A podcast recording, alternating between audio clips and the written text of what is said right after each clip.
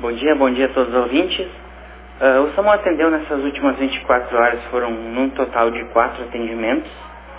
Uh, nós tivemos três atendimentos de trauma e tivemos um atendimento clínico. Uh, esse atendimento clínico ele foi, ele esteve lá no posto de saúde, né? Foi um atendimento que foi realizado no posto de saúde do núcleo de um paciente masculino, 62 anos. Esse paciente, ele não estava se sentindo muito bem, foi procurar o posto de saúde. Quando chegou no posto de saúde, teve uma parada cardiorrespiratória. Né? Uh, foi iniciadas as manobras de ressuscitação pela enfermeira Júlia do, do posto de saúde e logo depois foi chamado o SAMU, uh, sendo que foi administrado três choques pelo desfibrilador. Esse paciente aí retornou, né? Foi revertida essa PCR pela equipe do SAMU, a técnica da enfermagem Lorizete e o condutor Fábio.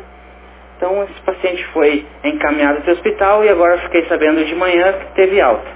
Então esses foram os atendimentos realizados pela equipe do SAMU nessas últimas 24 horas.